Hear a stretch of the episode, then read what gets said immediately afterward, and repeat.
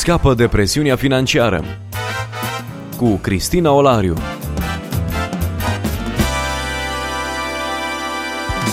Bine v-am regăsit și astăzi, dragi ascultători, la o nouă întâlnire. Îi spunem bun revenit pastorului Titus Păștean în studioul nostru.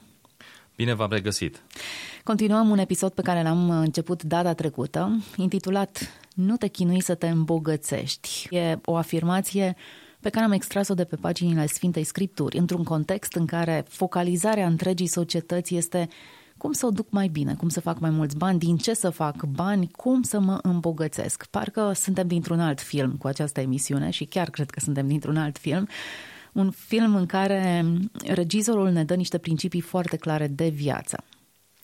În episodul trecut am vorbit despre câteva personalități biblice care au fost putrede de bogate. Solomon, care acumulase atât de multă bogăție încât argintul era socotit ca pietrele, despre Avram, care avea un număr atât de mare de, de turme și de oi că nici nu le mai putea ține socoteala, era clar bogat mai mult decât marea parte dintre noi. Cu toate acestea, principiul de bază pe care noi l-am menționat a fost nu te chindui să te îmbogățești. Hai să vedem de ce e Biblia restrictivă, dacă putem folosi acest termen, în privința aceasta. Am spus deja data trecută că această poruncă este clară și specifică și nu ar trebui reinterpretată pentru a se potrivi cu gândirea naturală sau cu mersul lumii acestuia, ca să folosesc un limbaj uh, din scriptură.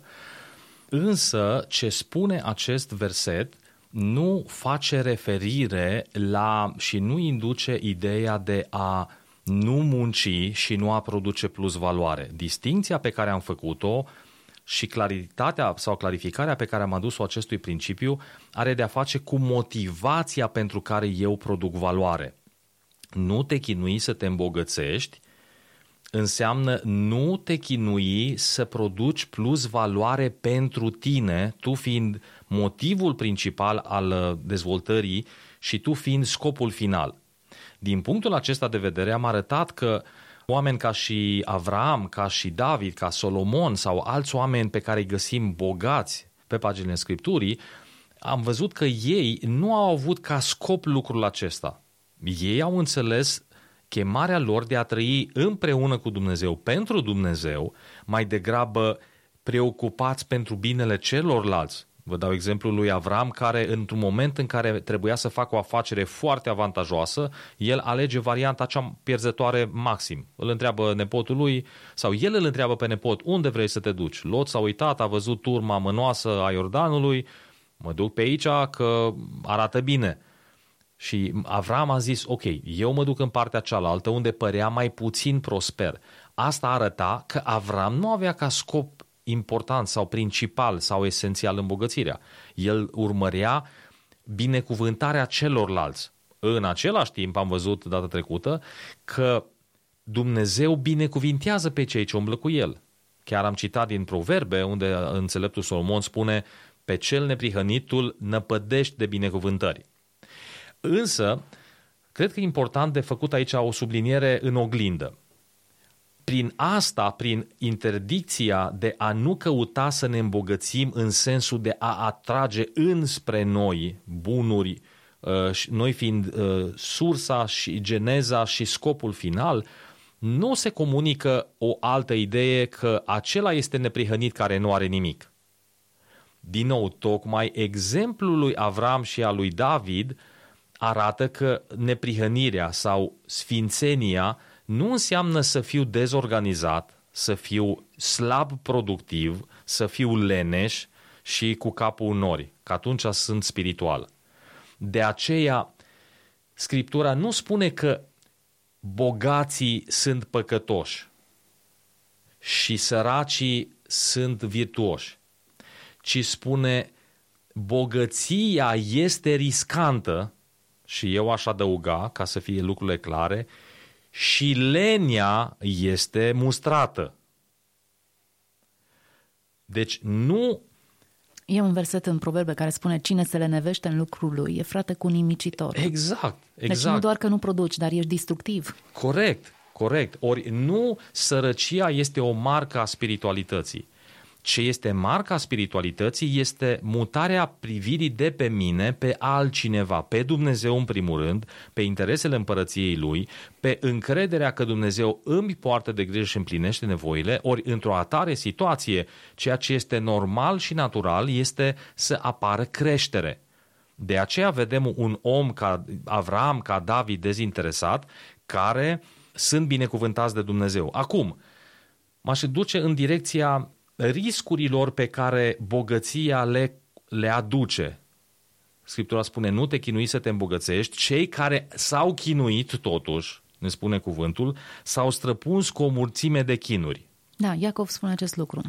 Pe în lângă... ce măsură? Pe o casă mai bună, o mașină mai bună? Cam pe unde sunt chinurile? Chinurile apar din intrarea într-o lume nenaturală și anormală. Noi am fost creați pentru a funcționa plenar și a fi sănătoși, liniștiți, împăcați, bucuroși, senini într-o relație cu Dumnezeu.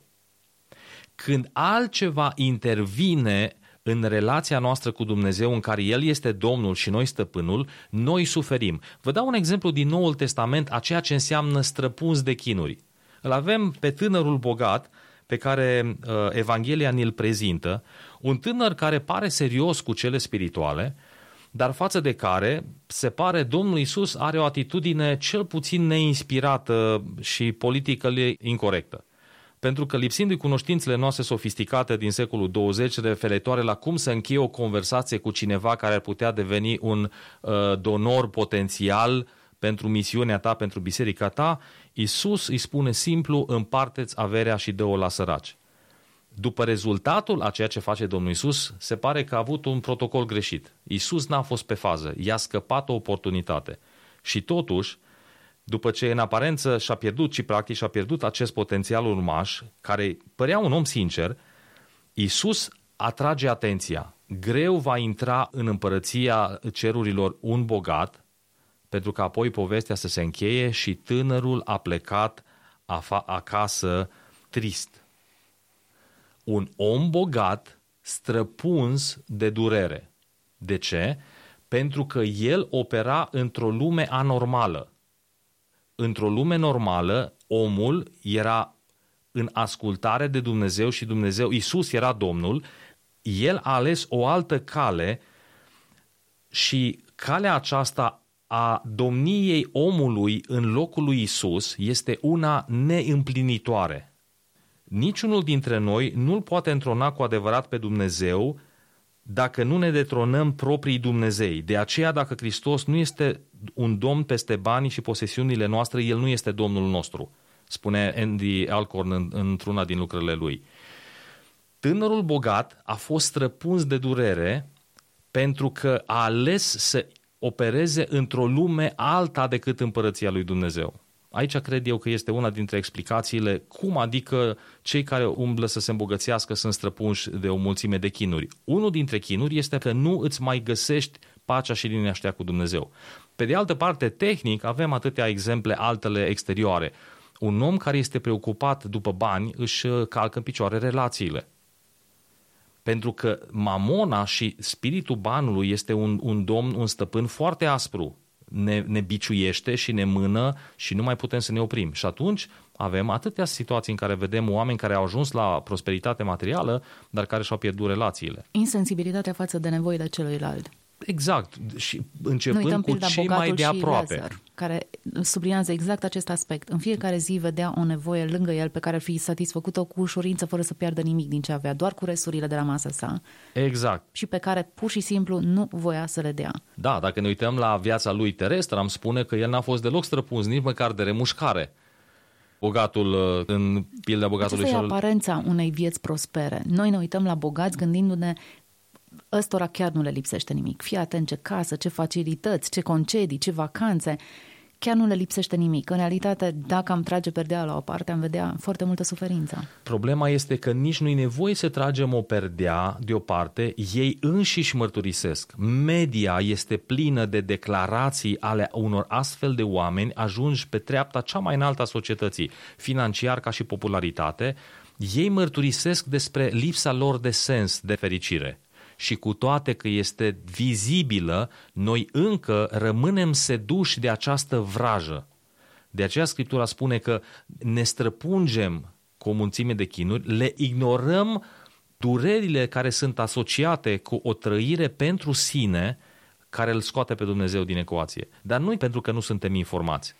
Pentru că avem mărturii. Uitați-vă la câte sinucideri găsim în, în lumea bună. Oameni care le au exact pe toate. Bani, prieteni, relații și totuși sunt străpuși de durere. Și totuși omul obișnuit, în loc să accepte învățătura Scripturii de a ne focaliza asupra alcăror lucruri, asupra lui Dumnezeu, asupra creșterii potențialului nostru care aduce un plus valoare, noi ne concentrăm mereu și mereu pentru a ne îmbogăți personal. De aceea, cumva ca o concluzie, spune, această poruncă, nu te chinui să te îmbogățești, nu induce ideea că n-ar trebui să muncim cât de bine putem. Din potrivă, Scriptura ne învață foarte limpede tot ce găsește mâna noastră să facă cu toată puterea. Cu sudoarea frunții îți vei câștiga, ceea ce presupune efort, continuitate, perseverență. Exact. Suntem invitați să depunem efort, să muncim din greu, să facem tot ce ține de noi, tot ce găsește mâna ta să facă, să facă cu toată puterea. Și totuși, scopul nostru al acestui efort nu este îmbogățirea personală, ci este dezvoltarea potențialului și multiplicarea resurselor pe care Dumnezeu ni le-a dat ca daruri naturale sau ca efect a ceea ce putem produce cu mintea sau cu mâinile noastre pentru binele celorlalți. Un citat uh, din, uh, din Pavel, cine fura să nu mai fure, ci mai degrabă să lucreze cu mâinile lui. De ce să lucreze cu mâinile lui? Ca să se poată îmbogăți, ca să aibă în sfârșit ce și-a dorit atunci când obișnuia să fure. Deci omul vrea să fie bogat, nu-i plăcea să muncească și Pavel spune, mă, nu furați, ci munciți ca să aveți. Departe de Pavel gândul ăsta. Pavel spune așa, cine fura, indiferent de motivație, să nu mai fure, ci mai degrabă să lucreze cu mâinile lui la ceva bun. De ce? Ca să aibă ce să dea celui lipsit. Pavel nu lasă loc de interpretare. Scopul muncii nu este în mod direct împlinirea nevoilor noastre și despre lucrul acesta din nou ar merita o discuție extensivă, am mai atins tangențial aspectul acesta. Noi nu muncim ca să supraviețuim. Nouă ni se promite o îndurare a lui Dumnezeu care este generată sau bazată pe cine este Dumnezeu și ne încredem în purtarea lui negrijă, noi muncim ca să ducem un plus valoare și ca să avem ce să dăm celui lipsit. O astfel de perspectivă îi eliberează pe oricare dintre noi și ne păzește de chinurile pe care o strădanie pentru îmbogățire le aduce. Să ne întoarcem puțin la povestea tânărului uh, bogat care pleacă întristat în urma discuției cu Domnul Isus. Omul acesta era etic, moral, E o discuție destul de interesantă între cei doi. Spune relatarea că Domnul Isus îl privește cu drag. Da. Omul avea principii, moralitate, poate că își obținuse bogăția neînșelând comparativ cu alții în acea perioadă, nu era corupt, nu a luat mită, omul și-a muncit banii sau poate i-a moștenit, în orice caz era o avere câștigată cinstit. El spune că era etic. Însă avea sentimentul că ar mai trebui ceva. Undeva lucrurile nu erau aranjate, altfel nu s-ar fi pretat această discuție în care el îl întreabă ce mai îmi lipsește, ce ar trebui să adaug în toată povestea mea ca să fiu în regulă. Nu tuturor ne va spune Mântuitorul vindeți casa sau vindeți mașina, dar aici trebuia corectată o motivație, aici trebuia intervenit undeva la rădăcină. De aceea e atât de radicală afirmația. Așa înțeleg și eu că această căutare a lui arăta că exista o disfuncție esențială. Ceva nu era la locul lui. Acel ceva, înțeleg din ce spune Domnul Isus, este cine era pe tronul vieții lui. Isus îi cere să-l urmeze. Îi cere ca ceea ce l-a motivat până atunci în viață să-l pună deoparte, pentru că i-a captat prea mult pasiunea și atenția și i-a spus, fă ordine în viața ta, vino și urmează-mă. În timp ce vameșul lui Matei, exact asta i s-a întâmplat când s-a întâlnit cu Isus, a schimbat prioritățile și a înțeles ce are de făcut, același lucru trebuia să facă și acest tânăr, dar se pare că el nu era pregătit pentru asta. Deci așa este. Dumnezeu nu ne cere să dăm tot ce avem și să dăm la săraci și să umblăm, să îmbrățișăm teologia sărăciei. Unora dintre noi ne va cere. Unii dintre noi aud această chemare a lui Dumnezeu, dar ea nu pare să fie generală. Însă tuturor Dumnezeu ne cere să îl lăsăm pe El să ne fie Domn în viață și să coborâm noi de pe tron. Acum, am spus-o și altă dată și, și această idee merită dezvoltată mai mult. Când Isus ne cere asta, nu ne cere ca să ne chinuie, să ne depriveze, să ne deposedeze, ci ne cere ca să ne elibereze. Isus de aia l-a iubit și vroia să-i facă un bine. E adevărat, în perspectiva lui, ceea ce îi cerea părea un sacrificiu. Isus i-a, i-a oferit ocazia... Era o nebunie, pur și simplu. Ex, așa este. Și totuși Isus n-a vrut să-i dea o lecție și să-l pedepsească. Isus pur și simplu l-a invitat să scape de acea neîmplinire cu care venise. Și soluția era, urmează-mă pe mine. Într-un alt context, Domnul Isus spunea, la ce ar folosi unui om să câștige toată lumea aceasta dacă și-ar pierde sufletul? Undeva cred că aici este miza. Exact, exact. Chiar mântuirea noastră și împlinirea umblării noastre pe acest pământ depinde de modul în care ne raportăm la bani și la bunuri.